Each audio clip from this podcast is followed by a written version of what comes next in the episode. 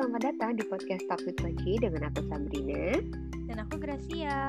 Di sini kita akan ngobrolin banyak hal tentang everyday problems, mulai dari personal stuff sampai profesional seperti gangguan mental. Why? Because your mental health matters, so let's talk and share about it.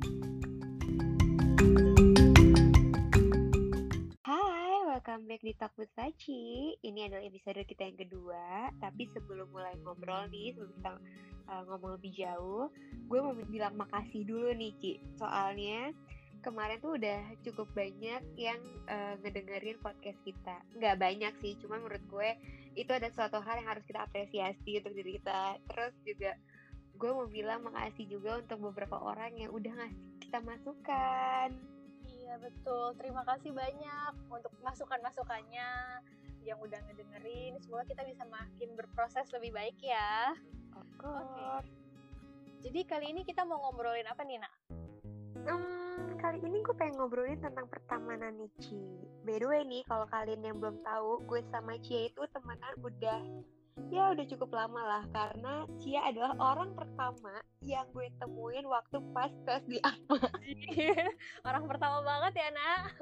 Iya. Dan itu tuh uh, lo adalah orang yang memberitahu juga kalau gue lulus ujian. Iya bener, kayak serius gue udah lupa sih itu. Sumpah, by the way itu iya by the way itu Cia adalah orang yang tiba-tiba kayak ngechat gue dan nelfon gue, nah mau bayar ujian kapan, eh mau bayar uang kuliah kapan. Terus gue kayak, ya gue lulus ya, oh gitu ya, gue lanjut gak ya.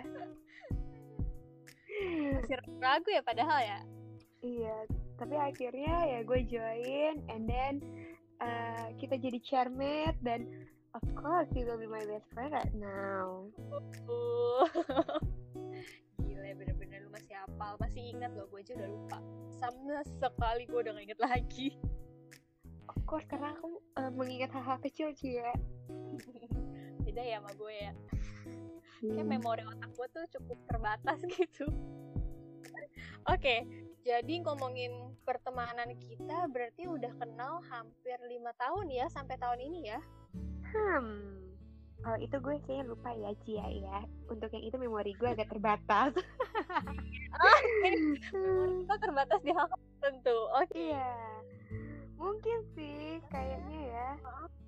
Kalau ngomongin temen ya, mm-hmm. Kalau gue inget-inget nih dari dulu awal kita pertama-tama tuh masih kenal gitu ya. Terus sampai sekarang lu berasa temen lu makin dikit gak sih? Hmm, ngomongin pertemanan ya, ngomongin circle berarti. Well, cukup sih, gue cukup merasa ya makin lama makin sedikit. Tapi lebih memilih teman yang, kalau gue sih lebih memilih orang yang buat gue nyaman sih. Kita ngomongin kenyamanan nih. Oke okay. Iya sih benar-benar. Uh, tapi kan kayak berasa gitu tuh teman kita banyak, kayak bisa diajak kumpul bareng, seru-seruan bareng, kayak sampai liburan bareng juga bisa gitu.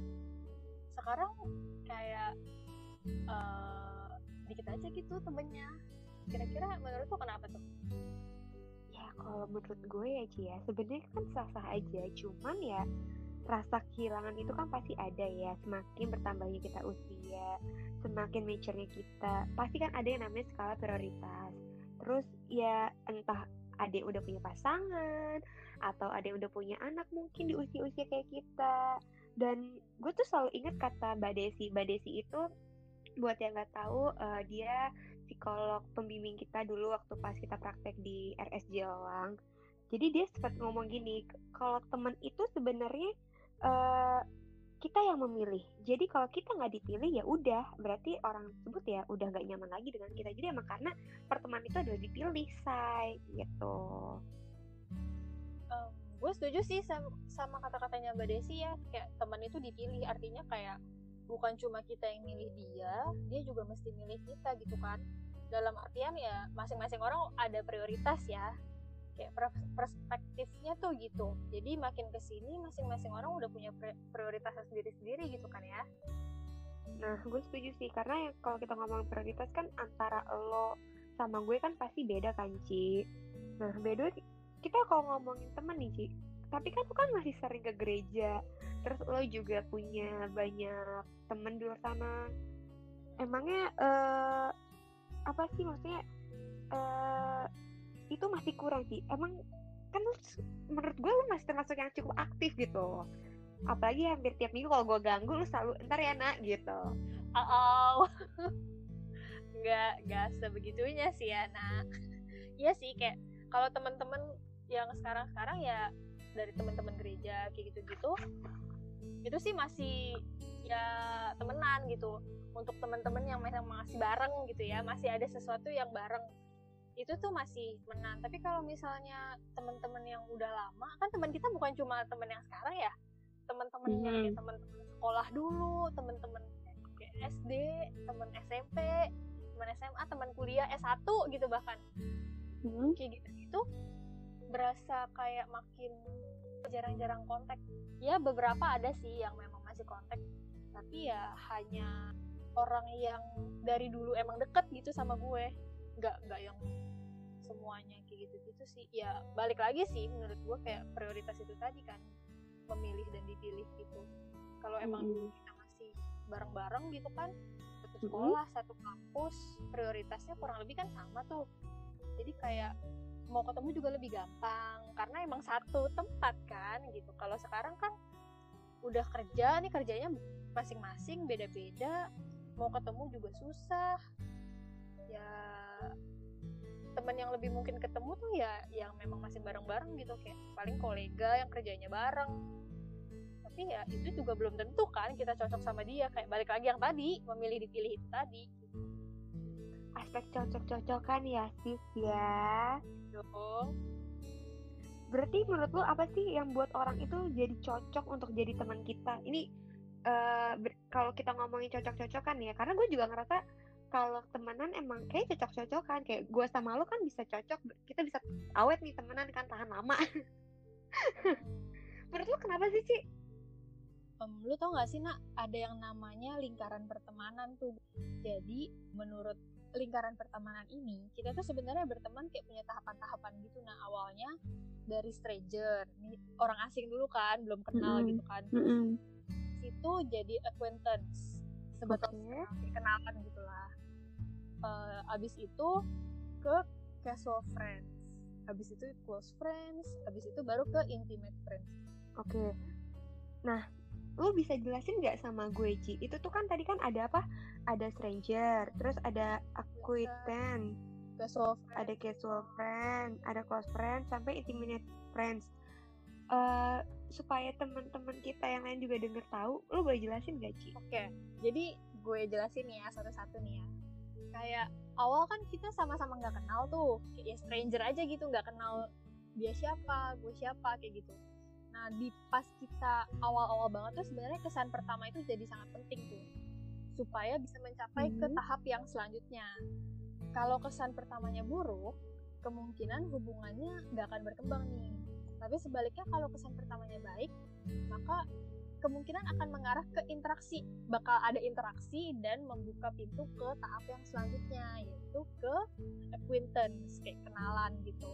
Mm-hmm. Nah, di kenalan ini sebenarnya ya kayak lu punya, lu tahu kan kenalan kayak kita kenalannya ya dikit aja gitu tentang. Uh, uh, uh. Ya udah emang sebatas kenalan aja ya. Gue tahu lu, lu tahu gue kayak cuma sebatas tahu nama lah gitu.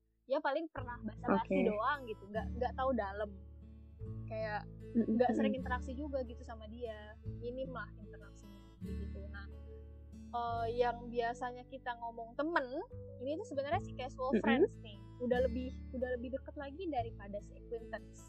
Casual friends ini teman okay. biasa biasanya tuh kayak ya kita cukup banyak lah menghabiskan waktu nih sama mereka, bertukar cerita, udah ada pengikatnya, biasanya kayak satu kelas di sekolah atau teman satu kampus kah, satu organisasi, hmm. satu gereja misalnya kalau gue, uh, satu kantor, okay. segala macam. Pokoknya ada sesuatu yang sama yang mengikat, akhirnya kita bisa jadi teman.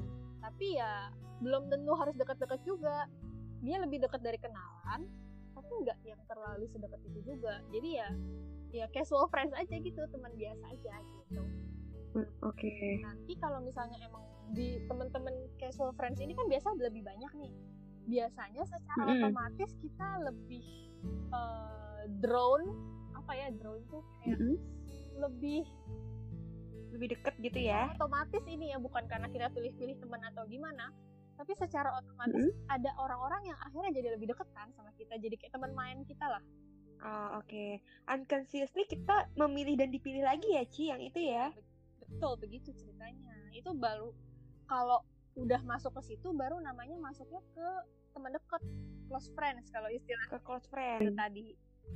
Gitu. Kalau di Instagram ada close friend tuh yang bisa curhat-curhat gitu ya.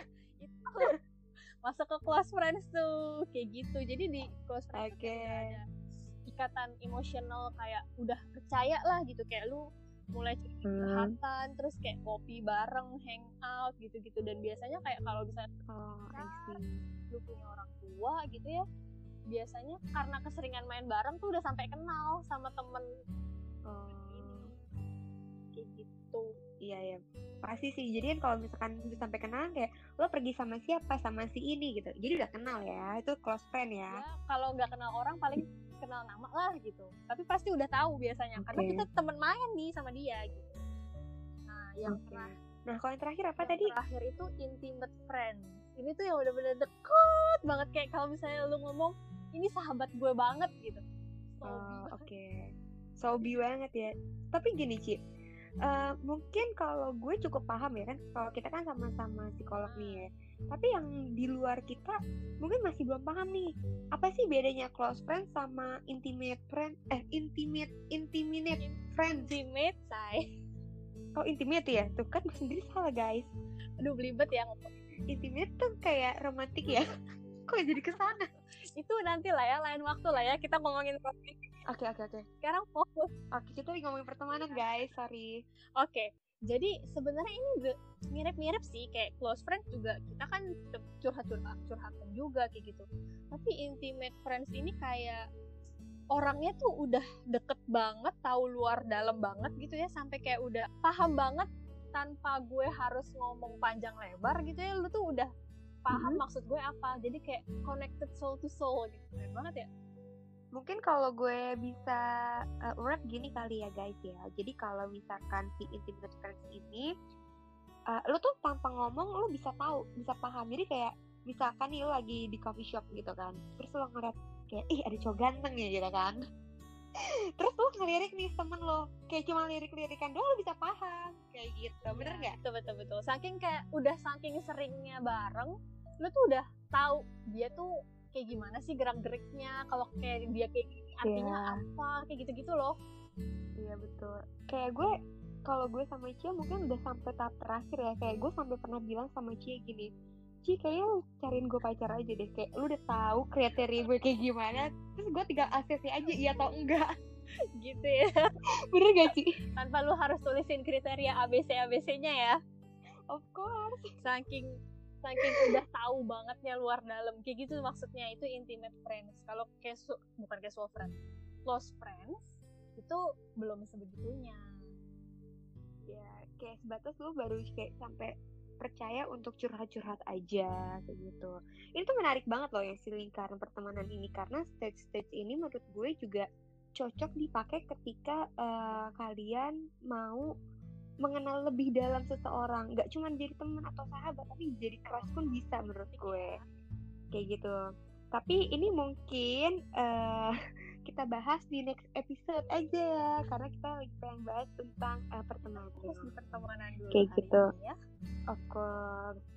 Nah kalau gue sendiri sih, gue sih cukup setuju dengan si lingkaran pertemanan ini, si stage-stage ini ya, karena ya gimana pun juga ketika kita ketemu sama orang baru atau calon teman baru, pasti kan awalnya kan ya itu dari stranger dulu, kayak oke okay, ini orang oke okay nggak ya untuk jadi teman gue, sampai akhirnya ya itu sampai yang titik yang banget. Nah terus juga kalau kita bahas lagi nih, kalau gue tarik lagi kan tadi kan ngomongin uh, apa ya, kangen ya, rindu, asik rindu masalah temen yang kok udah makin lama jarang ya, udah udah jarang ketemu gitu. Kalau menurut gue, kalau gue pribadi ya, karena gue si ekstrovert gitu, gue sih kehilangan ngerasa, tapi nggak sampai yang mencari-cari gitu sih Ci, kalau gue ya. Jadi kayak santai aja. karena ekstrovert. Jadi ada hubungannya dengan ekstrovert introvert nih. Kayak lu kan ekstrovert ya, gue nih mm-hmm. introvert nih. Uh, apa karena gue introvert jadi lebih berasanya circle gue tuh lebih mengecil, gitu kah? Uh, gak gitu sih, gue pribadi belum pernah baca penelitian tentang ini. Cuman maksud gue tuh lebih kayak gini loh. Sebagai sosok ekstrovert itu kan dia tuh suka dengan yang uh, mingle, keramaian, kayak gitu kan. Terus nyobain hal-hal baru, buat circle baru kalau dia bisa gitu. Nah, gue pribadi yang lebih kayak gitu. Ketika gue merasa udah, oh teman-teman gue udah sibuk nih, oh gue udah bukan di list priority mereka nih gitu. Ya udah, gue mencari sosok yang, oh yang bisa diajak main lagi nih. Oh ya ternyata ini tadi balik lagi ke si circle pertemanan tadi lagi, membuat circle baru lagi kayak gitu. Itu sih kalau gue ya sih ya. Tapi ya um, tidak tidak melepasi prosesnya tadi, tidak melepasi proses si circle tadi dan kualitas pertemanannya. Jadi ya masih tetap gue mencari yang membuat gue ya si nyaman-nyaman yang tadi. Oke. Karena orang-orang secara nature-nya kan orang-orang ekstrovert tuh yang lebih senang dengan orang-orang banyak gitu kan. Jadi ketika mm-hmm. apa ya, merasa udah nggak sama si teman-teman yang dulu-dulu ini, kayak memilih dipilih aja ini udah prioritasnya udah bukan ke sana, bukan ke lu gitu lah anggapnya. Lu bisa membuat circle yang baru mulai lagi dari tahap awal itu jadi lebih mudah dan akhirnya lu punya teman-teman yang lain lagi gitu kan, tanpa harus tanpa harus mengorbankan si kualitasnya gitu kan. Paham sih gue, kayak pertemanan itu kan kayak harus punya nilai dan kualitas ya. Tapi kalau misalnya iya betul dong, kalau misalnya lu punya banyak teman kayak gitu tuh nah uh, jadi kayak lu nggak bisa tahu kualitas yang oke okay atau enggaknya dong. I mean orang kan baru kelihatan aslinya kalau misalnya dia udah interaksi lama tuh. Kalau baru-baru kan okay. kebanyakan yang kelihatan cuma ya dia oke okay aja gitu, belum kelihatan bagusnya aja gitu ya. Kayak gitu.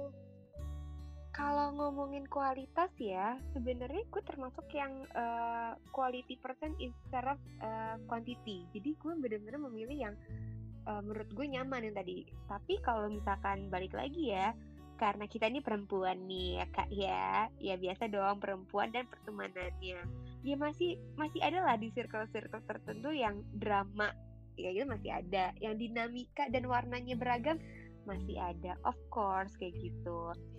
Kita berdua aja sering slide ya Ci ya, yeah. Cuman kebetulan kita kalau bertekad tuh lebih mikir aja guys. F Y I aja nih, walaupun kita udah sedekat apapun yang namanya kita konflik ya masih tetap ada. Karena menurut gue konflik itu pun penting untuk suatu hubungan menurut gue. Cuman yang jadi iya, dan kita bisa jadi saling koreksi. Justru malah menurut gue yang gak sehat adalah ketika lo salah, Tidak ada tidak ada orang yang berani untuk mengkoreksi. Itu sih menurut gue Ci. Kan kalau misalkan temenan kan harusnya kita kan saling support ya sis ya, bukan jadi toksik. Betul betul betul, betul. Benar banget, setuju gue.